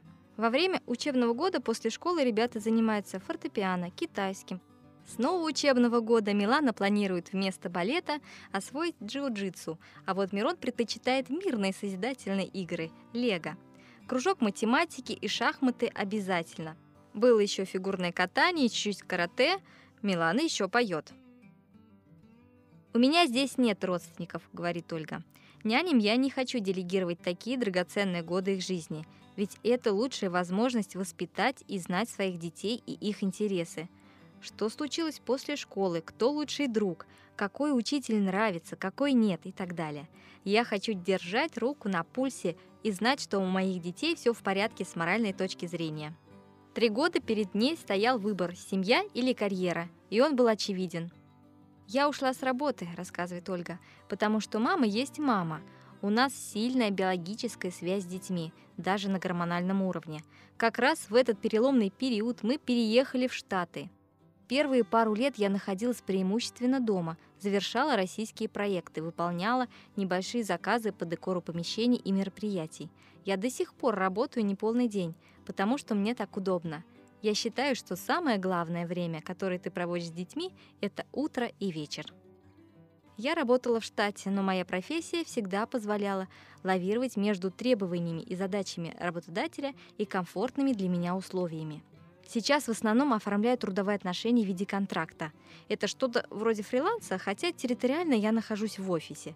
Я не люблю формальности, я люблю развитие. Мне нравится самосовершенствоваться, чтобы росли показатели, новые люди, новые проекты. Тогда я чувствую удовольствие, энергию. Наверное, поэтому я сейчас иду в сторону digital. Чамантика или Пули, Катавада, Небольшой городок неподалеку от туристического центра Шри-Ланки Коломбо. Врач. В семье или пуле трое детей. Две девочки и мальчик. Чамантика средняя. Ей посчастливилось побыть и младшей, и старшей сестрой. Буквально через полгода после моего рождения мама вышла на работу. Она была тогда ассистентом директора в Министерстве культуры. В ее обязанности входило посещение мест, где проходили различные мероприятия в нашей стране – это требовало постоянных разъездов. Поначалу управляться помогала младшая сестра мамы Мангалика, но ей тоже захотелось замуж. Тогда мой папа решил взять заботу обо мне и старшей сестре на себя. Он помогал нам собраться утром, забирал нас из школы, помогал с домашним заданием, возил на кружки и дополнительные занятия. Он брал всю офисную работу на дом. Через пять лет наша семья пополнилась на еще одного маленького мальчика – когда Касунтике, старшей из сестер, исполнилось 15, она стала выполнять основную работу по дому. Готовить, кормить младших, забирать Чемантику и Думиду, э, это братишка, из школы и так далее. Соответственно, когда подросла я, эти обязанности перешли ко мне. Справляться с многозадачностью мы научились у мамы. Она очень добрая, понимающая. Даже если что-то не сделано, она нас не ругала. Ну, разве что иногда, очень редко – Сейчас родителям около 65, но без дела им не сидится. Гнана, мама, и Вималадаса, папа, до сих пор трудятся в консалтинговой компании. Да, все мы не идеальны, и успевать абсолютно все мало у кого получается. Да и не в этом, наверное, суть. Главное – это организовать свою жизнь так, чтобы вам и вашим близким было в ней хорошо и комфортно – Тогда исправляться с кучей трудностей, что-то придумывать, подо что-то подстраиваться вместе всегда будет гораздо приятней. Делайте то, от чего ваша жизнь становится лучше, и избавляйтесь от лишнего. Рубрика «А как же мозг?» Интересные факты из мира литературы, истории, географии в авторской подаче. Автор Анастасия Житкова. Приближается весна, дни становятся длиннее – Хочется писать, и кажется, что в этом году я писать буду так же много, как Потапенко. Деньги нужны адские. Мне нужно 20 тысяч годового дохода, так как я уже не могу спать женщиной, если она не в шелковой сорочке. К тому же, когда у меня есть деньги, я чувствую себя как на облаках, немножко пьяна, и не могу не тратить их на всякий вздор. Третьего дня я был именинник, ожидал подарков и не получил ни шиша. Как думаете, кому принадлежат эти строки? А это из письма несравненного Антона Павловича Чехова к своему другу Алексею Суворину. У них была очень глубокая и местами странная дружба. Прочитала о ней в статье Дональда Рейфилда, завкафедры русской литературы Лондонского университета. Алексей Суворин был издателем журнала «Новое время». Журналу не доставало крупного писателя, а Чехов, чтобы содержать семью, нуждался в смелом, богатом заказчике. Еще больше оба нуждались в собеседнике – и понеслась. Они обсуждали все на свете. Чехова полюбила вся семья Суворина, включая жену. Несмотря на разницу в возрасте, 26 лет, Суворин был старше. Они обнаружили себе много общего.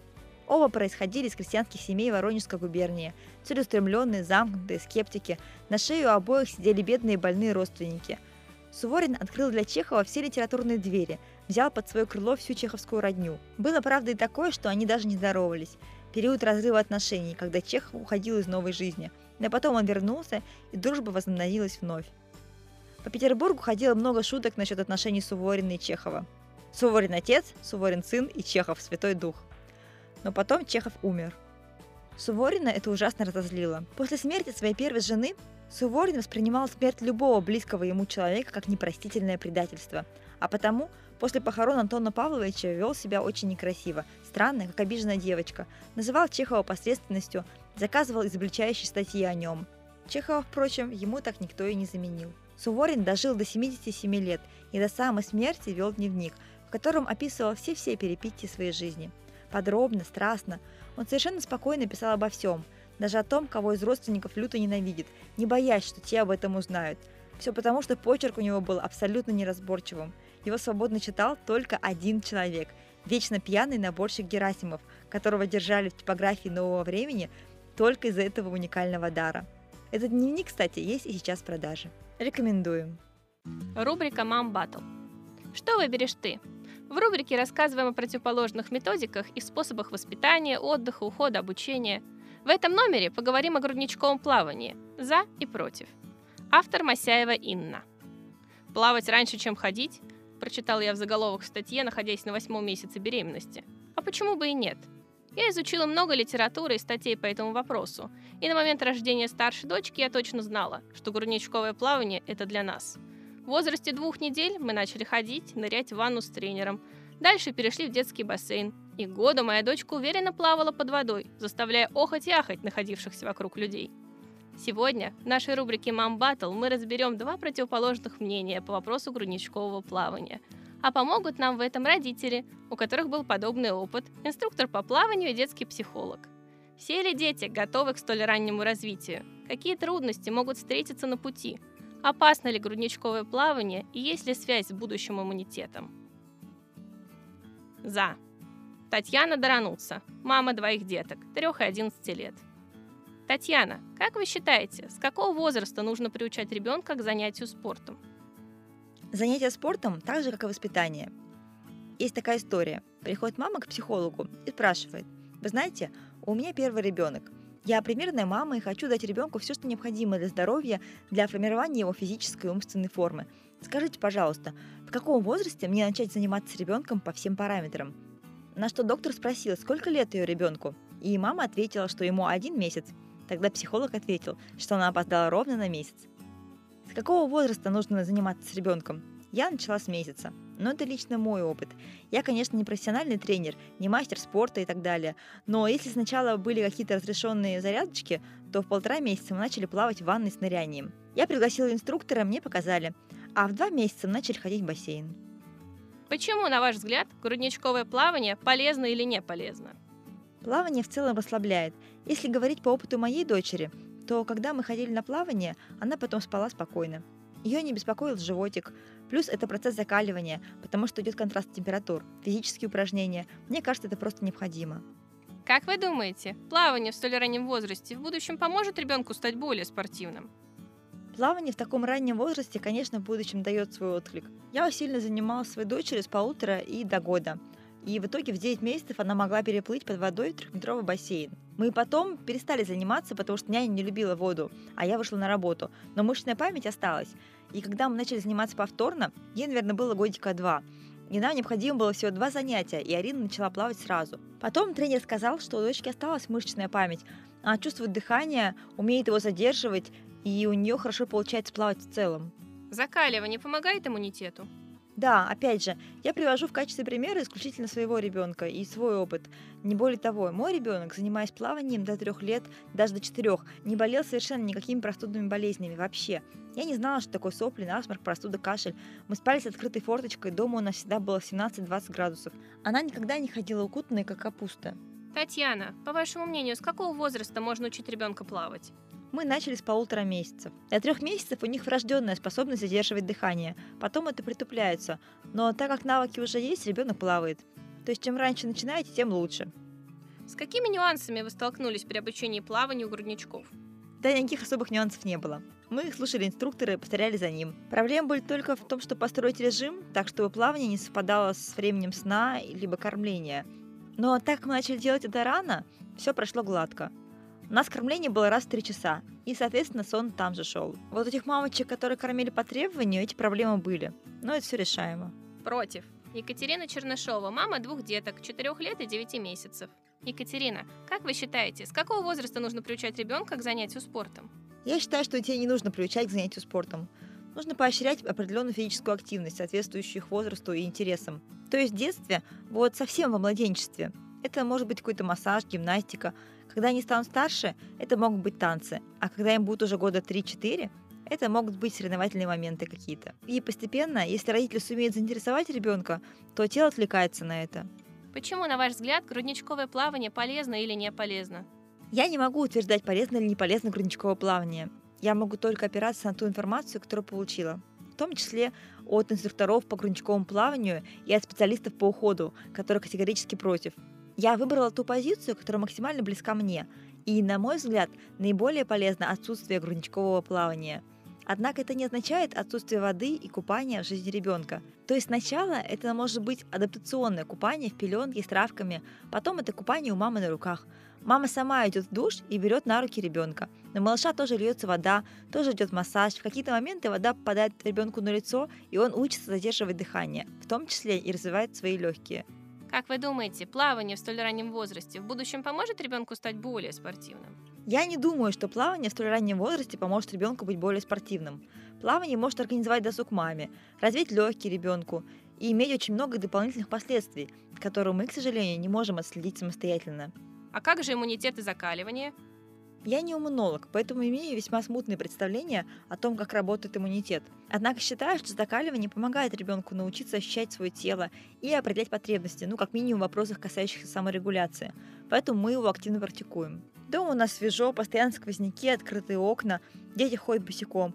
Температуру стараемся поддерживать около 20 градусов. По вашему мнению, с какого возраста можно учить ребенка плавать?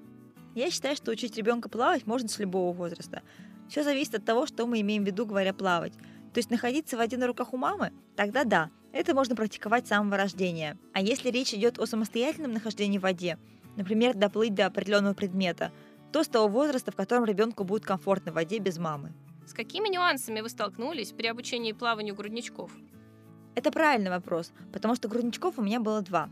Первый грудничок – это мой сын Арсений, которому сейчас 4 года. И второй грудничок – дочка, ей сейчас 9 месяцев. Арсения мы учили грудничковому плаванию. Я тогда нашла обучающее видео и в соответствии с ним проводила все действия. И месяца до 9, пока помещался в ванну, Арсений у нас нырял. Однако в самом начале обучения, примерно месяца до 2-3, купание у нас было организовано через крик. Сейчас, вспоминая тот период, я понимаю, что сын просто боялся. И позже я обнаружила у сына интересное последствие, которое описывается во многих статьях специалистами по уходу за младенцами, которые выступают против грудничкового плавания – мой сын боится большой воды. Любой большой воды. Реки, моря, озера. То есть он плавал, нырял до 9 месяцев, пока мы ходили в бассейн. И это все происходило регулярно. Потом был небольшой перерыв, и в следующий раз, когда он встретился с большой водой, с морем, он туда просто не пошел. В бассейне максимум мочил ножки. И до недавнего времени, пока занятия в бассейне не стали регулярными, он так и боялся больших водных пространств. С дочкой я сейчас пробую другую схему. Нет никакого крика. Во-первых, она девочка, и мне ее немножко жалко. Поэтому с самого начала было адаптационное купание в травках и пеленке. Потом, когда она стала держать спинку, я брала ее с собой в душ. Мнение эксперта Анастасия Логинова. Педагог-психолог, педагог по адаптивной физической культуре, инструктор по грудничковому и раннему плаванию, организатор международного саммита профессионалов в области раннего и грудничкового плавания Future в Москве. Расскажите, пожалуйста, читателям, чем полезно грудничковое плавание? Показаний очень много. Тонус мышц, кривошея, малый или избыточный вес, недоношенность, рахит, нарушение опорно-двигательного аппарата, различные заболевания психики, задержка развития и так далее. Если попытаться коротко рассказать о плюсах, то при горизонтальном положении тела во время плавания работа ряда внутренних органов, сердце, печень, почки значительно облегчается – Плавание способствует глубокому дыханию, а это мощное средство, предупреждающее заболевания верхних дыхательных путей. Во время вдоха и выдоха происходит усиленная работа дыхательных мышц. Это укрепляет и развивает дыхательную мускулатуру. При нырянии улучшается насыщение крови кислородом, происходит массаж передней стенки живота. Во время плавания очищаются поры, активизируется кожное дыхание, что способствует профилактике запоров и газообразования. Усиливаются обменные процессы в организме, а значит дети лучше, более глубоко спят и лучше едят. Невесомость тела в воде разгружает опорную систему и способствует правильному физическому развитию. Поскольку центральная нервная система интенсивно развивается именно в первые три года жизни ребенка, то плавание здесь играет особенную роль.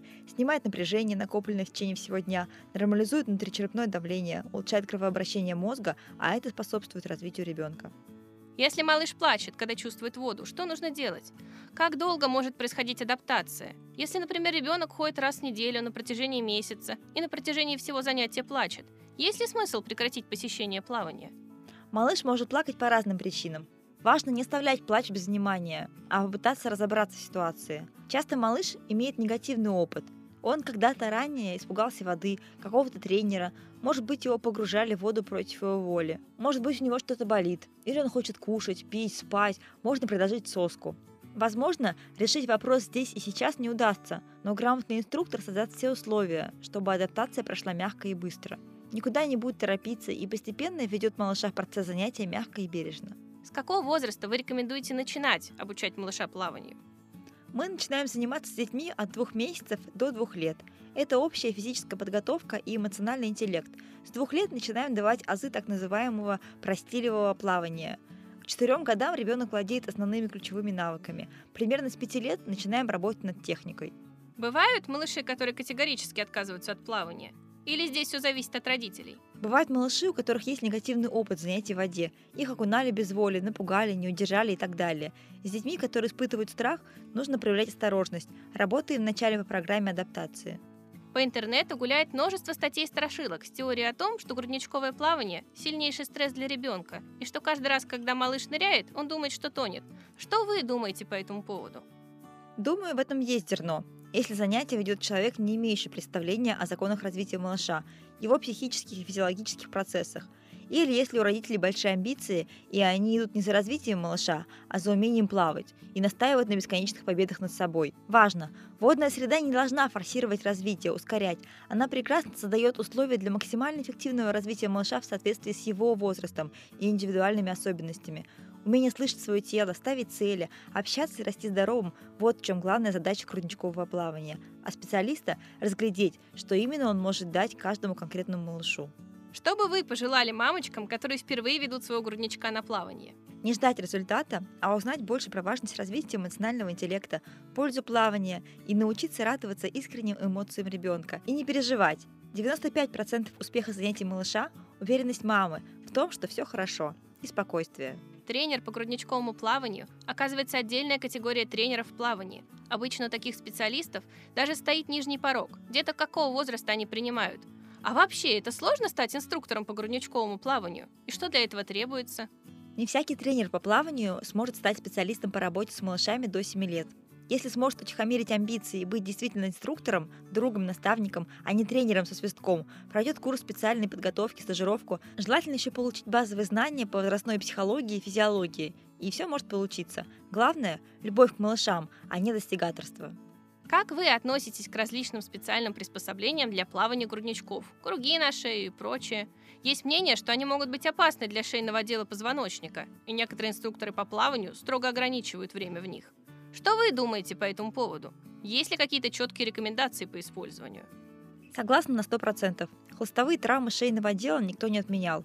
Круг на шею – это спасение для спины мамы в домашней ванне, но лучше поплавать меньше на руках, чем подольше на круге. А еще лучше вместе залезть в ванну. Из двух месяцев прийти в качественную студию раннего плавания. Еще про отдых. Не берите круги на рукавники. Об этом говорю всем нашим родителям. Возьмите на море круг с дном, типа лодочки. Все эти приспособления создают неправильное положение тела в воде, к которому малыш привыкает и потом откажется от занятий. Кроме того, они опасны для жизни.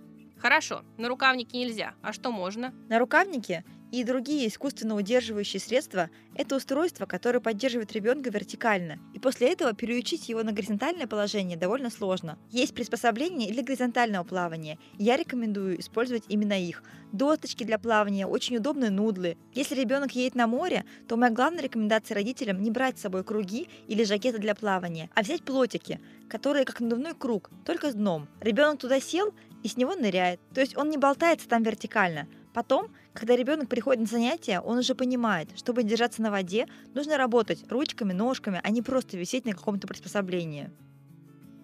Комментарий психолога. Викулова Алла Александровна. Преподаватель психологии, магистр психологических наук, практикующий консультант. Страх воды – это абсолютно нормальное явление, и у большинства детей он проходит сам по мере взросления. Есть ли взаимосвязь между страхом воды и ранним нырянием – грудничковым плаванием? Однозначного ответа на этот вопрос нет. Конечно, найдутся те, кто скажет, что освобождение от страха путем его преодоления эффективно. У них сработало, но научных исследований на этот счет не проводилось, а мнения разнятся. Почему дети могут спокойно плавать в бассейне, но испугаться озера или моря? Ребенку может быть комфортно в ванной, но некомфортно в бассейне или море. Все дело в том, что он не чувствует границ. Маленькие ребята могут растеряться от вида непривычной обстановки, огромного водного пространства, волн, обилия песка, громадного скопления людей. Причин появления страха воды множество, но словно их можно разделить на следующие группы. Первое. Особенности пубертатного периода. Второе. Инстинкт самосохранения. Третье. Тревожность и страх родителей. Четвертое. Возрастные страхи. Родители должны помнить, невозможно перебороть патологический страх принуждением и наказанием – не допускается без желания ребенка заносить его в воду, тем более кидать в реку, рассчитывая, что он самостоятельно доплывет до берега. Не стоит вводить какие-то запреты, ругать его за то, что ребенок прилюдно показывает свою боязнь. Можно предложить ему построить песочные замки, пособирать ракушки на берегу. Маленьким детям можно предложить поплескаться в надувном бассейне. А для устранения страха от контакта с водой Отлично подойдут бои на игрушках-брызгалках. Родителям нужно демонстрировать приятные эмоции от забавы. Задача взрослых – сформировать у ребенка позитивные впечатления о воде. Самое важное правило – находясь близ источника воды, нужно постоянно общаться с ребенком. Нельзя оставлять его наедине с мучительными переживаниями. Ощущая заботу и поддержку родителей, малыш обязательно сам справится с боязнью воды. Вот такая получилась у нас занимательная беседа. С момента увиденного мной заголовка статьи «Плавать раньше, чем ходить» прошло 9 лет. И сейчас моя дочка занимается водным поло и плавает так, что даже я ей завидую. Произошло это потому, что мы занимались грудничковым плаванием, или так природе угодно, я не знаю. Но уверена в одном, что ей это пошло на пользу. Надеюсь, наша статья поможет вам определиться, вы за грудничковое плавание или против. Рубрика «Вечер у камина». Честные обзоры на книги и фильмы. Советуем только то, что прочитали и посмотрели сами, а главное то, что нам понравилось. Автор Наталья Муллер. Лето, пора каникулы отпусков. Прекрасно, правда? Однозначно, ведь бешеная гонка между работой, детсадом, школой и секциями берет паузу. Именно в этот период семья намного чаще оказывается вместе, причем в полном составе. А это хорошее время для наблюдения и переосмысления. Поэтому предлагаю книготерапию. Роман, который сразил меня убойной точностью попадания в мою собственную жизнь. 10 лет брака, не только с его шоколадной стороной, но и с водоворотами недопониманий и недоговоренностей – дети модели «Тини Толкай» в версии турбо и жизнь временами похожая на американские горки. Книга, попавшая ко мне в руки в разгар каникулярно-отпускной кутерьмы, в какой-то очень правильный душевный момент выбила меня из привычной колеи, отправила на запасной путь, оставив меня там подумать. Лиана Мариарти «Что забыла Алиса?» Так она называется. О чем же в ней речь? Главная героиня, Алиса, на тренировке в спортзале падает и ударяется головой, забывает последние 10 лет своей жизни. Она приходит в себя в твердом убеждении, что ей 29. Она по уши влюблена в своего мужа, и они ждут их первого ребенка. Не тут-то было. Ей приходится столкнуться с фактом, что какая-то необъяснимая машина времени перенесла ее на 10 лет вперед – в жизни, где ее глупому молодому счастью совсем нет места, где все по-другому, она другая, детей трое, близкие люди странно себя ведут с ней, а самое главное, она, новая Алиса, оказывается, находится посреди отвратительного бракоразводного процесса с мужем. С тем самым, которого она любила до дрожи в коленках, тем самым, который смотрел на нее опьяняюще влюбленными глазами. Как случилось, что ее жизнь стала такой – как она превратилась в эту женщину с морщиной между бровями? Какие они ее дети? Разве управляться с ними должно быть так трудно? Об этом всем и размышляет Алиса, знакомясь со своей новой жизнью и не зная, вернется ли к ней память. В романе есть несколько сюжетных линий, каждый из которых прикипаешь всей душой. Не только Алиса, но и ее сестра заставляли меня несколько раз рыдать в голос. Роман поколенческий, поэтому оставляет после себя ощущение полноты жизни – осознание того, что все в ней этапы. Что-то уходит безвозвратно, что-то остается, но трансформируется. И в каждом из этих этапов есть и прекрасное, и горькое. Много высокой литературы может стоять на наших книжных полках. Возможно, что забыла Алиса, и не поставишь в ряд шедеврами человеческой мысли. Только мне, как женщине, матери, жене, возлюбленной, этот роман дал здесь и сейчас гораздо больше, чем некоторые из этих шедевров – он для меня оказался женским романом в лучшем смысле этого слова. Книгой, которая с того самого запасного пути заставила меня оглянуться на мои последние 10 лет. Как я здесь оказалась? Почему? Зачем? Ну и напоследок маленькая деталь, которая запала мне в душу. Алиса накануне сорокалетия чувствует себя так, как будто ей сейчас стукнет 30. И от этого самоощущение глубокой морщины вечной озабоченности между ее бровями разглаживается. Вот так. А теперь о фильме. А все бегут, бегут, бегут, и я бегу быстрее всех. Про той фильм. Я не знаю, как она делает это. С Сарой Джессикой Паркер. Ничего супер особенного, но было забавно, потому что прям как про меня. Ну не совсем. Для этого мне еще надо доработаться до хорошей должности в крупной компании и заполучить в коллеги мужчину с внешностью Пирса Броснана. А в остальном попадание довольно-таки точное, особенно во всех кадрах с ерошенными волосами и забегами на каблуках. О чем же фильм? Думаю, о многих из нас. По экрану бешено носится она, современная женщина, в постоянных, местами тщетных, местами мегарезультативных попытках быть хорошей мамой, хорошей женой, хорошей сотрудницей, хорошей все остальное, что еще важно в жизни. В этой абвгдейке все приоритетно, нужно только успеть. А для этого нужен он, план. И она, дисциплина. И на старт, внимание, марш! Пошла, день начался, и погоди к его концу, хоть уже и чувствуешь себя сдувшимся шариком, ты еще, хорохорясь, бежишь в душ, чтобы натянуть шелковую сорочку. Кто-то упрекнул героиню в комментариях под фильмом в излишней суетливости. Мне этого кого-то сразу захотелось спросить, сколько у него детей и рабочих часов вне дома, но не стала, так как побежала проверять, все ли готово к завтрашнему дню. Тепло советую, особенно девочкам, особенно работающим, особенно мамам. После того, как дети легли и в доме стало тихо, налить бокал светлого игристого и подарить себе полтора часа беззаботности. Легкий фильм на один раз, после которого остается приятное чувство, ну что хоть один человек, режиссер, тебя точно понимает. А еще отдельное спасибо за ласковое напоминание, что папы тоже люди-человеки, с руками и ногами. Они тоже много чего могут. А раз могут, то пусть и делают, даже если это не в точности соответствует нашему плану. И вообще, чтобы все было на 10 из 10, не так уж и важно. Остановись, расслабься, улыбнись.